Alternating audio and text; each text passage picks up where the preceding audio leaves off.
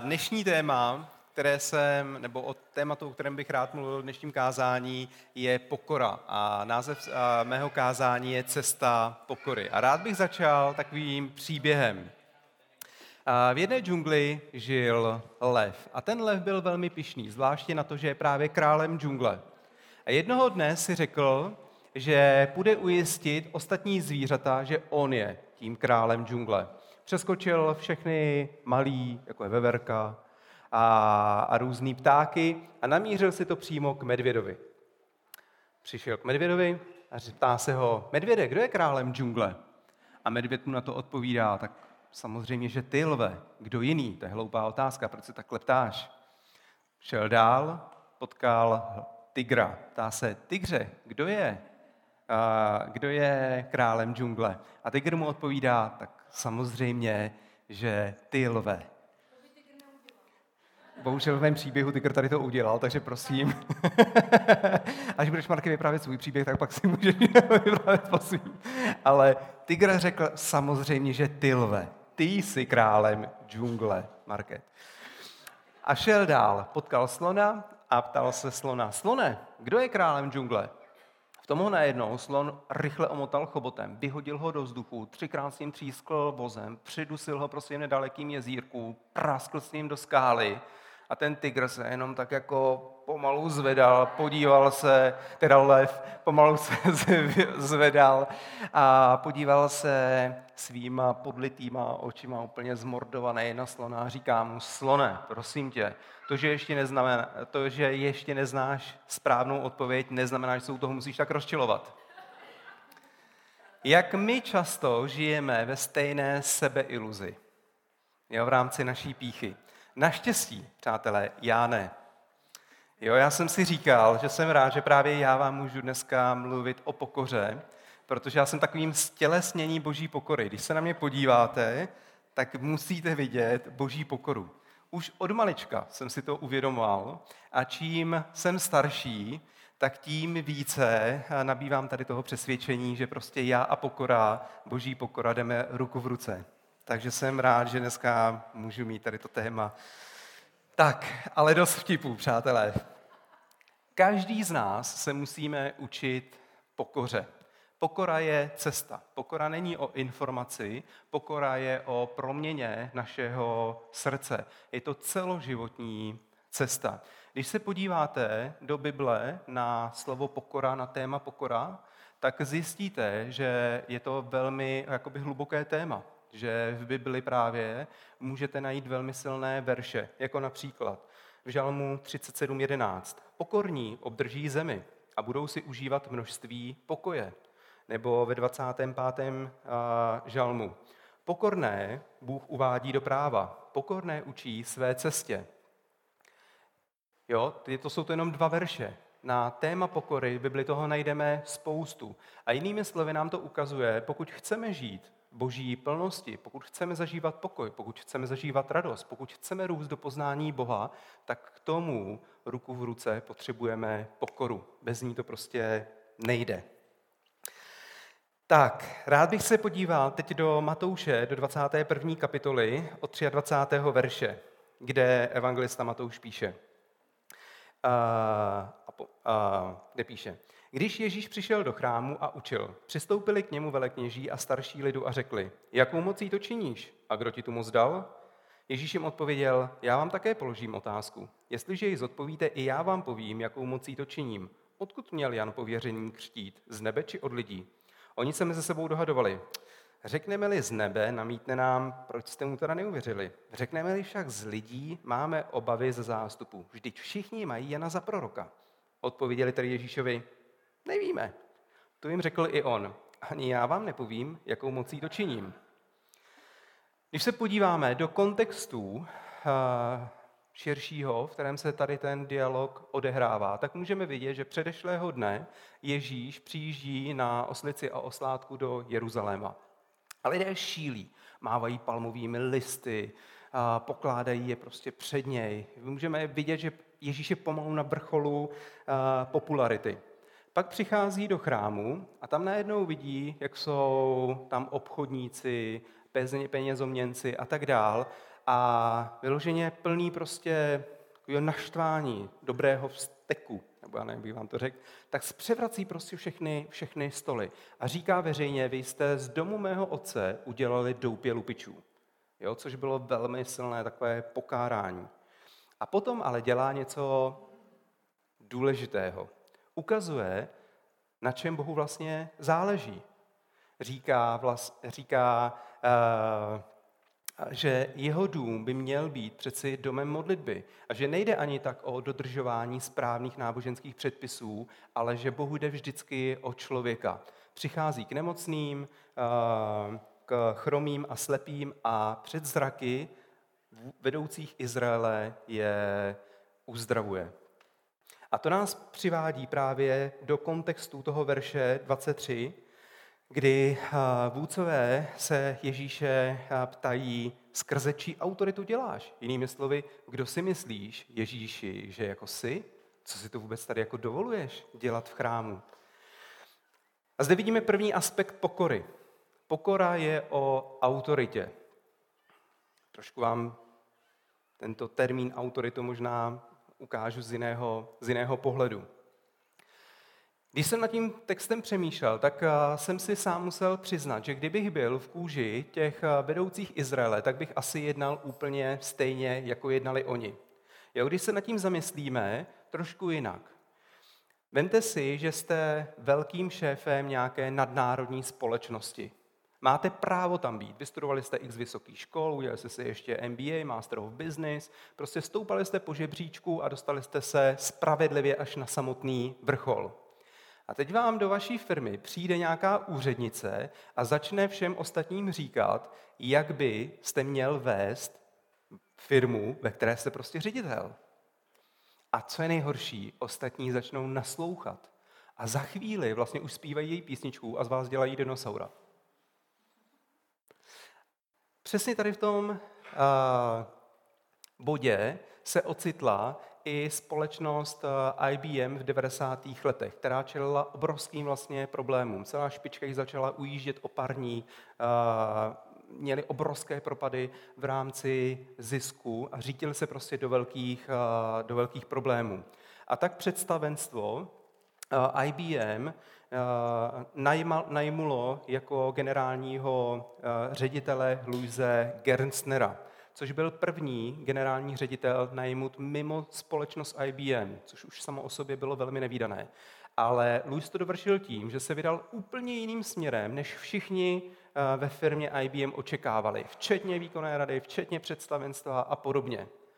A tady v tom bodě bylo přesně i, i výkonná rada. Dáme zelenou Luizovi, budeme ho naslouchat a podpoříme ho, anebo naopak ho stopneme, vyhodíme, najmeme jiného generálního ředitele a pojedeme ve starých kolejích.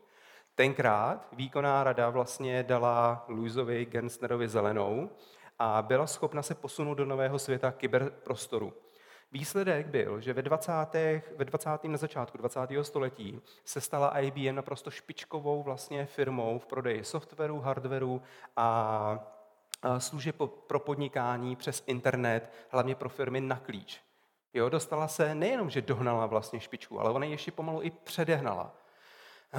A to díky tomu, že výkonná rada dala zelenou.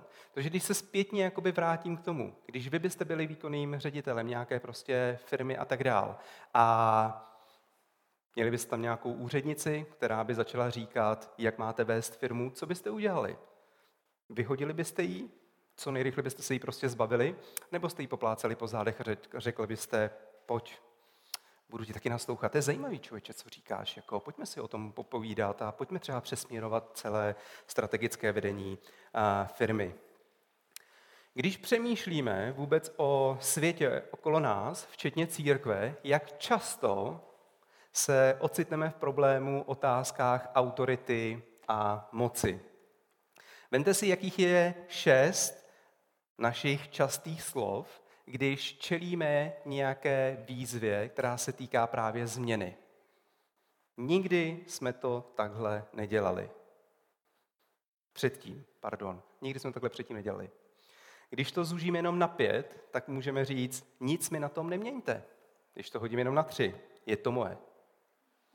Velmi často si máme tendenci držet věci. Nemáme rádi obecně změnu. Na změnu vždycky reagujeme, včetně mě samotného. Jo, to není jenom pro vás, to jako kážu dneska i k sobě, každý kázání kážu k sobě taky. Ale včetně každého prostě z nás. Změnu nikdo nemáme rádi. Takové to, uh, nikdy jsme takhle předtím nedělali. Nic mi na tom neměňte. To je moje.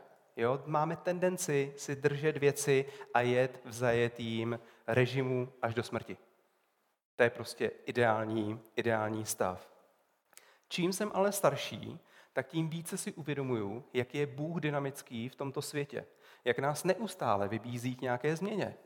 Nevím, jak jste nad tím přemýšleli, ale Pán Bůh nás neustále vybízí k nějaké změně, ať uvnitř nás, v rámci změnu charakteru a tak dále, abychom se posunuli víc směrem k němu, tak stejně i navenek. Abychom začali věci dělat jinak, nově. Principy Bible, včetně Evangelia, jsou neměné. Jsou prostě dané. Stejně jak platili před tisícem let, tak budou platit za tisíc let. To prostě takhle člověk je naprogramovaný. Ale aplikace těch principů, nástroje se neustále mění, protože svět se neskutečně neustále někam vyvíjí, posouvá. Když si jenom vezmete rodiče a díváte na, se, na své děti, jak my často s Miriam říkáme našim dětem, vy se tak máte. To my jsme vyrůstali úplně jiném prostředí a rozhodně jsme se takhle neměli. Máte všechno. To stejné říkali i mý rodiče mě, protože tak to prostě jednou stránkou je. A stejně tak to budou říkat naše děti svým jakoby dětem. Je velký rozdíl, nebo jo, v, v tom, v čem vyrůstají naše děti v rámci virtuálního světa, sociálních sítí, uh, internetu a tak dále, kde můžete najít mnoho skvělých věcí, naprosto úžasných a skvělých věcí a na druhou stranu tam můžete najít neuvěřitelnou žumpu, prostě humus prvního kalibru. Jo, ale stejně tak já sám jsem vyrůstal v úplně odlišném světě a moji rodiče v úplně odlišném světě. Principy zůstávají stejné, ale svět se neustále někam vyvíjí. Já si myslím, že každý z nás si musí dát právě pozor na to, aby nespadl do stejné pasti, do jaké se, chy, do jaké se chytli izraelští vůdcové byli tak zaslepení svým vlastním místem moci a autority a svojí představou toho, jaký vlastně by měl Bůh být, že naprosto přehlédli to, co Bůh dělá přímo před jejich očima. A to je jako pro mě velká výstraha, protože to se stává každému z nás. Jak říkáme, někdy čteme Bibli a říkáme si, jak mohl. Jenomže každý žijeme v určité sebeiluzi, proto potřebujeme jeden druhého, proto potřebujeme dávat správné výzvy do našeho života. Jinak se nám může stát, že se chytneme do stejné pasti, jako se chytli izraelští vůdcové, že vůbec nebudeme schopni vidět to, co Bůh dělá přímo před našima očima. Jo, vemte si jenom COVID-19, veškeré restrikce, které začaly před x měsíci a, a které jsou globálního rozsahu tak eh, nevím, jestli tohle to někdy takhle až se bude opakovat, ale pro mě osobně to bylo skvělé zastavení, kdy ze dne se mi vymazal takhle kalendář a já jsem najednou měl čas, jenom zpomalé. První týden jsem byl v takovém chaosu a zároveň jsem si uvědomil, jak jsem hodně unavený. Až druhý tý, třetí týden jsem začal jako nějak jakoby vnímat a říkat si, jo, na, na modlitbách, co nějak s Bohem, kudy dál a podobně. Ale byl to skvělý čas, že jsem si uvědomil, jak daleko víc potřebuju tlačit na to, abych trávil můj čas prostě s Bohem. Jo, v rámci rodiny uh, jsme měli tolik jako skvělých různých výletů. V okolí pěti kilometrů jsme prohledali všechny kešky, které tam prostě jako byly. Žádná nám neunikla, přátelé. Vyjížděli jsme na kola, jezdili jsme prostě autem někam na místo. Stejně tak jsme ušetřili úplně neuvěřitelně jako peněz a tak dál.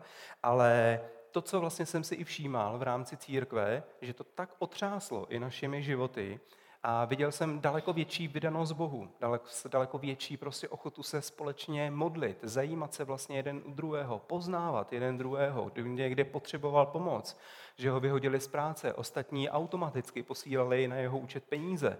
Jo, mě jenom volali, prosím tě, mohl bys nám přeposlat účet, tak jsem jenom vždycky přeposílal jako účet a tak dál. A to o tom vlastně jako je církev, od tady těch jakoby principech, tady těch věcech.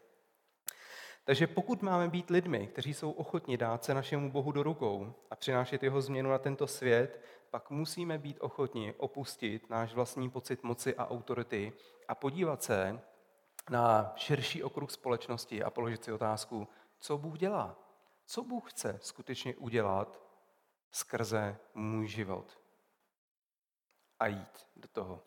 Myslím si, že tyhle otázky, když si je upřímně položíte, tak už vás sami o sobě vyzvou k nějaké právě změně. Protože vždycky Bůh reaguje na, na naše vlastně otázky, na naše přání.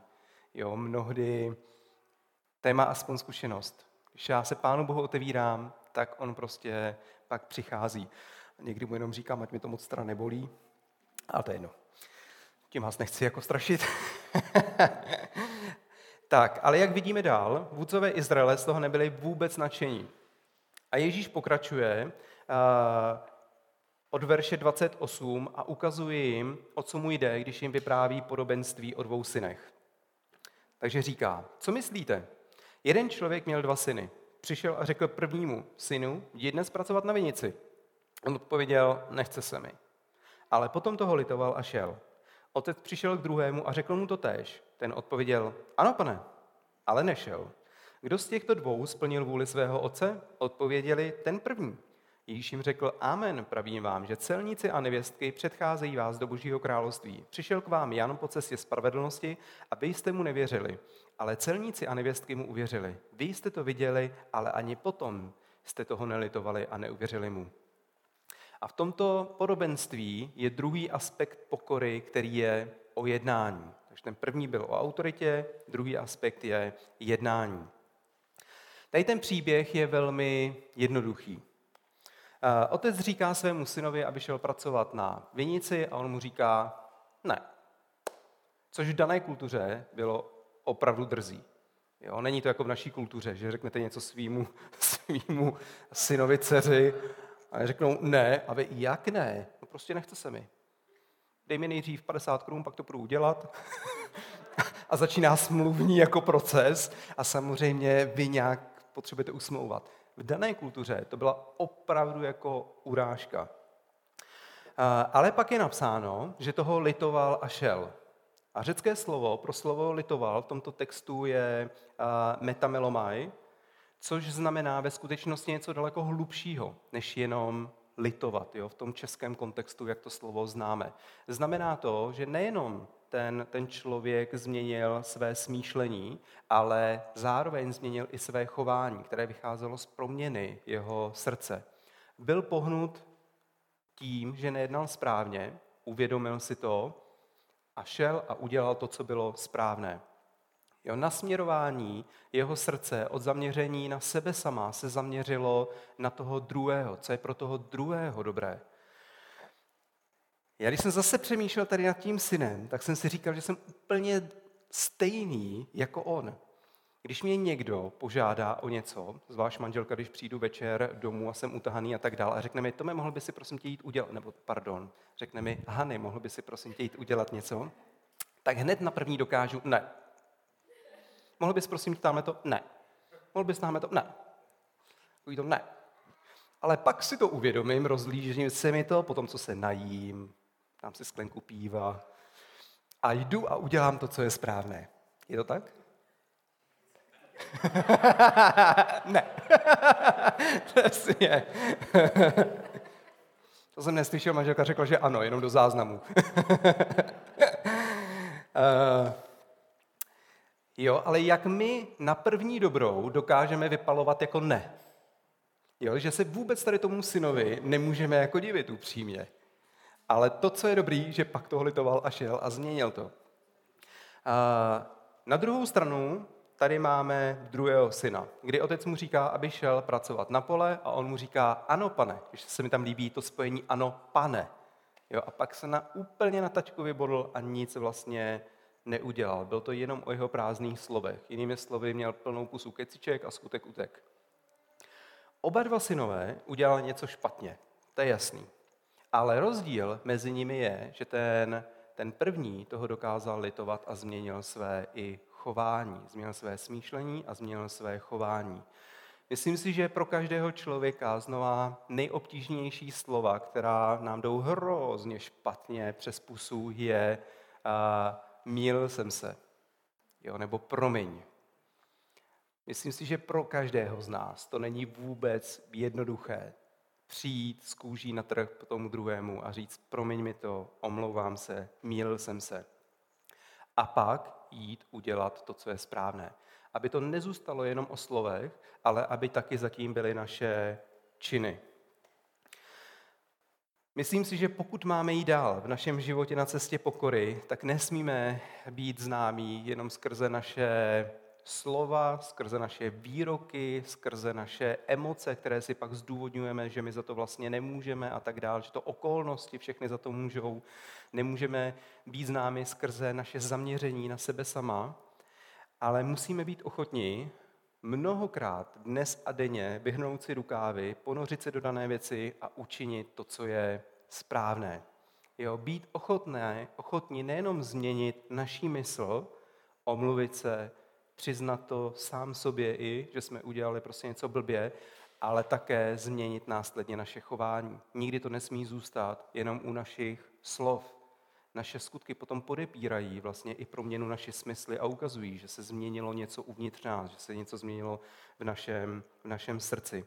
A myslím si, že každý velmi dobře víme, že tady to slovo metamelomai je náš takový celoživotní proces, který nikdy neskončí, dokud nezamřeme protože si myslím, že i v 65 dokážu krásně vypálit hned na první dobrou. Ne. Ale mám naději, že se to bude snižovat. Takže první aspekt pokory byl o autoritě, druhý o jednání a třetí, který mi budu končit, je o postoji. Jo, vyloženě takový to nejlepší nakonec, protože z našeho postoje vychází i ty dva předešlé. Pavel píše eh, v dopisu eh, v listu Filipským ve druhé kapitole od prvního verše. Je-li možno pozbudit v Kristu, je-li možno posílit láskou, je-li jaké společenství ducha, je-li jaký soucit a slitování, dovršte mou radost a buďte stejné mysli. Mějte stejnou lásku, buďte jedné duše, jednoho smýšlení. Nevím teď, jestli jste mě dobře poslouchali, ale jenom samo o sobě tohle je extrémní výzva, úplně obrovská výzva. Jo? Jak to tedy máme udělat, abychom měli stejnou lásku, byli stejné duše, jednoho smýšlení, jedné mysli a tak dál. A teď dobře poslouchejte. V ničem se nedejte ovládat stěžádostí ani ješitností. Nýbrž v pokoře pokládejte jeden druhého za přednějšího než sebe. Každý, ať má na mysli to, co slouží druhým, nejen jemu. Tohle je velmi silný text pro mě jo, který úplně odkrývá naše, naše, náš, náš postoj, jak bychom měli jednat, jak bych, kdybychom, měli, kdybychom chtěli dovršit uh, Pavlovu radost. Ještě jednou to přečtu. V ničem se nedejte ovládat žádostí ani ješitností, nýbrž pokoře. Pokládejte jeden druhého za přednějšího než sebe. Každý, ať má na mysli to, co slouží druhým, nejen jemu. Má pro mě osobně obrovskou sílu a hloubku. Tady to, co Pavel psal eh, ve Filipským eh, na začátku druhé kapitoly. A potom dává dokonalý příklad od pátého verše. Nechtě mezi vámi takové smýšlení jako v Kristu Ježíši. Způsobem bytí byl roven Bohu a přece na své rovnosti nelpěl. Nýbrž sám sebe zmařil. Vzal na sebe způsob služebníka, stal se jedním z lidí a v podobě člověka se ponížil. V poslušnosti podstoupil i smrt, a to smrt na kříži. Proto ho Bůh vyvýšil nade vše a dal mu jméno nad každé jméno, aby se před jménem Ježíšovým sklonilo každé koleno, na nebi, na zemi i pod zemí. A k slávě Boha Otce každý jazyk, aby vyznával Ježíš Kristus je Pán. Vemte si, že sám Bůh, nejvyšší autorita v celém vesmíru, který eh, poslal svého syna, Ježíše Krista, který byl roven vlastně Bohu a přesto vzal na sebe lidskou podobu a stal se služebníkem ostatních lidí. A to můžeme vidět na Ježíšovi na každém jeho kroku. Že neustále měl na zřeteli člověka. Že všechno, co vlastně na této zemi učinil, tak učinil pro každého z nás. Pro tebe, tebe, tebe, tebe, i tebe. Tebe, pro vás, pro mě, pro každého z nás. Na své rovnosti nelpěl. Nedíval se na svůj život, na můj, já, ale vy, já jsem tady pro vás. Já vám chci ukázat lásku, kterou Bůh má ke každému, ke každému člověku. V naší západní kultuře, ve které vyrůstáme, která nás silně ovlivňuje, je velký apel na já. Jo? To já, moje, je už od malečka v nás pěstováno. Ty to musíš dokázat, ty musíš zvítězit, ty prostě musíš všechny ostatní porazit, ty musíš ukázat, jaký jsi boss, ty musíš tohle, ty musíš tamhle to. Naše manželství, všechno se točí kolem mě, já potřebuju. Ale Bible je v tom naprosto úplně odlišná. Dokonce si vemte, že i někdy v křesťanství se dokážeme uh, rozhádat na Bůh mluvil do mého života. Jo, Bůh mi dal do mého života hm, slovo pro mě. To, že ho neslyšíš a tak dál, tak se modli ke stejnému Bůh, ke kterému jsem modlil já, aby ti to Bůh ukázal taky. A když ti to prostě neukazuje, tak asi se blbě modlíš, nebo Pán Bůh k tobě nemluví. Jo, dokážeme se rozmostřit na různých teologických pohledech, jo, biblických a tak dál jo, v rámci, já nevím, bude vytržení, nebude vytržení, může být křesťan posilý démonem nebo nemusí, může přijít o spásu nebo nemůže přijít o spásu, jo, co bude po smrti v rámci univerzalismu a já nevím, anihilace, anihilismu a tak dál, tak dál, jo, věčné utrpení v pekle. Já čím dál tím víc vnímám, že v Bibli jsou nějaké věci nejasné, právě proto, abychom se naučili tomu nejvyššímu principu a tím je právě láska. Jestliže jako křesťané se dokážeme tady na těch věcech rozdělovat, tak pak úplně míme podstatu toho, co nám Pán Bůh právě dává do našeho života, co sám demonstroval skrze svoji, svoji oběť. A to, co Pavel píše v listu Filipským, že máme mít na mysli to, co slouží druhým a nejenom jemu, že máme pokládat jeden druhého za přednějšího než sebe sama. Jestliže tohle to nedokážeme naplňovat mezi sebou, tak, tak je to, myslím si, tragédie pro Pána Boha samotného. Já, když jsem si připravoval tady tu, tady tu část, tak se, tak se mě v mysli vytanul seriál, na který jsem se díval, když mi bylo, ej, brďo, já nevím, Uh, Brďo, nemyslím Pána Boha, teď to bylo takový zvolání.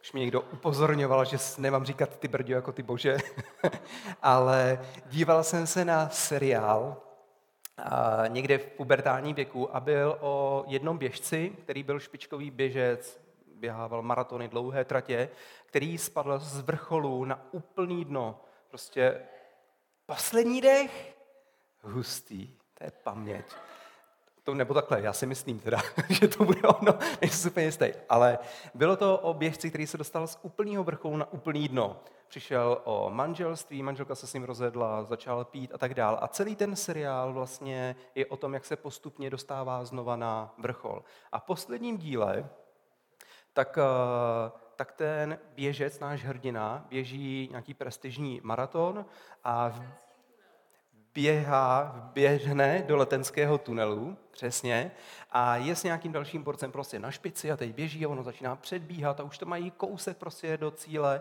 a v tom vlastně se potom ohlídne, jo, jak daleko je před tím svým soupeřem a ten tam nějak zavrávorá a spadne.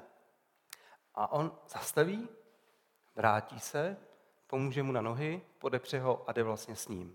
Jo, a ostatní běžci začnou prostě předbíhat, a, a s ním říkají, nech ho tam, prostě utíkej, potřebuješ to vyhrát. A on s ním projde tu cílovou, cílovou pásku. To mě ukazuje, jak člověk, který vlastně jemu šlo o, o výsledky, aby byl nejlepší, jak změnil obrovský jakoby vůbec svůj postoj. Kdy už mu nešlo o to, jestli vyhraje, ale daleko víc mu šlo o lidi okolo sebe. Protože ta bolest ho sformovala na to, že věděl, že pro něj daleko důležitější je člověk samotný. A stejný postoj chce právě po nás, aby jsme i Bůh chce po nás, abychom měli i my. Jo, ne, aby jsme si tady, já nevím, udělali krásný schromáždění, aby jsme si zatleskali ten, kdo je jako na pódiu a tak dál, to je prostě super a podobně. Jo, nejde nám o vítězství, nemá jít nám o světla a tak dál, to je všechno nic. Církev jsme my. Církev je o tom, abychom podporovali jeden druhému, druhého, abychom si pomáhali, abychom spolu prostě soužili, abychom jeden za druhým stáli, abychom mohli vidět, jaký Bůh je velký mezi námi. Protože tady za ty věci věřím, že Bůh se může postavit. A ne, když jako si na něco jenom v našem životě tak jako hrajeme a usilujeme o nějakou falešnou slávu, která je pomývá, která nikam stejně nevede. Takže co když zaměníme já, můj, podle mě, za my, naše a boží způsob? Co se pak stane v našem životě? Takže cesta pokory, přátelé, je pro mě o autoritě. Vidět dál, nedržet si věci, ale být schopen je naopak pustit pro Boží království. Také je to cesta našeho jednání, kdy jsme ochotní nejenom měnit naše myšlení, říct eh, promiň, omluvit se, ale také následně změnit naše chování a udělat to, co je správné. A posledním aspektem pokory, eh, ze kterého vlastně všechno vyrůstá, je náš postoj který nikdy nemá být zaměřen na mě, držení si toho sebecentrického člověka uvnitř sebe, ale má být zaměřen na ostatní lidi a na samotného Boha. Věřím, že je to právě cesta, že to je proces a čím více pokory pustíme do našeho života, tak věřím, že daleko radostnější plnější život budeme žít a stejně tak i budeme více moci Boha poznávat. Tak jo, já se budu ještě modlit na závěr a poprosím Dave, kdyby si mohl dát chválu. Pane Ježíši, já ti děkuji za tu obrovskou výsadu, že můžeme patřit tobě králi, že ty jsi opravdu Bohem, který, který nemá hranic, že jsi tak velký králi a zároveň nám ukazuješ i lásku, kterou k nám máš, pane. Tak se skutečně modlím, ať každý z nás dokážeme naše životy opravdu zmenšovat ve prospěch tebe a ve, pro, ve prospěch ostatních lidí. Ať se nezaměřujeme na cíle, které jsou pomíjivé, které stejně nikam nevedou, ale ať naopak dokážeme více se otevřít k tomu, abychom mohli vidět tvoji dobrotu, jak proudí skrze naše životy a, do našich životů, pane tak tě chválím a vyvyšuju tě. Modlím se, pane, taky za, za naše jednání, aby se nám dával sílu opravdu nejenom změnit naší, naší mysl, ale následně měnit i naše chování, pane. Ať máme sílu opravdu činit to, co je dobré a přiznat si to, co jsme udělali špatně. Ať opravdu chyby, které, které jsou součástí našeho života, tak ať ať na ně dobře dokážeme reagovat, ať nás tyto chyby naopak vedou směrem k tobě, než od tebe, pane Ježíši. Ať, eh, ať dokážeme správně prostě reagovat na věci, které nezvládneme nebo nezvládáme, pane. Modlím se taky za to, ať dokážeme pustit věci, ať vidíme dál, ať vidíme to, co děláš, pane, v našem životě. A ať ne, se nedržíme v těch zajetých kolejích, ale naopak, ať dokážeme prostě hodit výhybku nebo úplně změnit prostě koleje za silnici nebo motorový člun nebo cokoliv, ale ať jsme pro tebe dostatečně flexibilní a ochotní měnit se, tak abychom znova mohli tebe jednat v našem, v našem životě. Pane, o to toužíme, abychom viděli, jak jsi velkým Bohem, abychom měli svědectví o tvé dobrotě a tvé lásce, abychom viděli, jak zároveň si nás používáš a my přinášeli tu dobrotu do životu ostatních lidí. Chvála tobě, králi. Amen.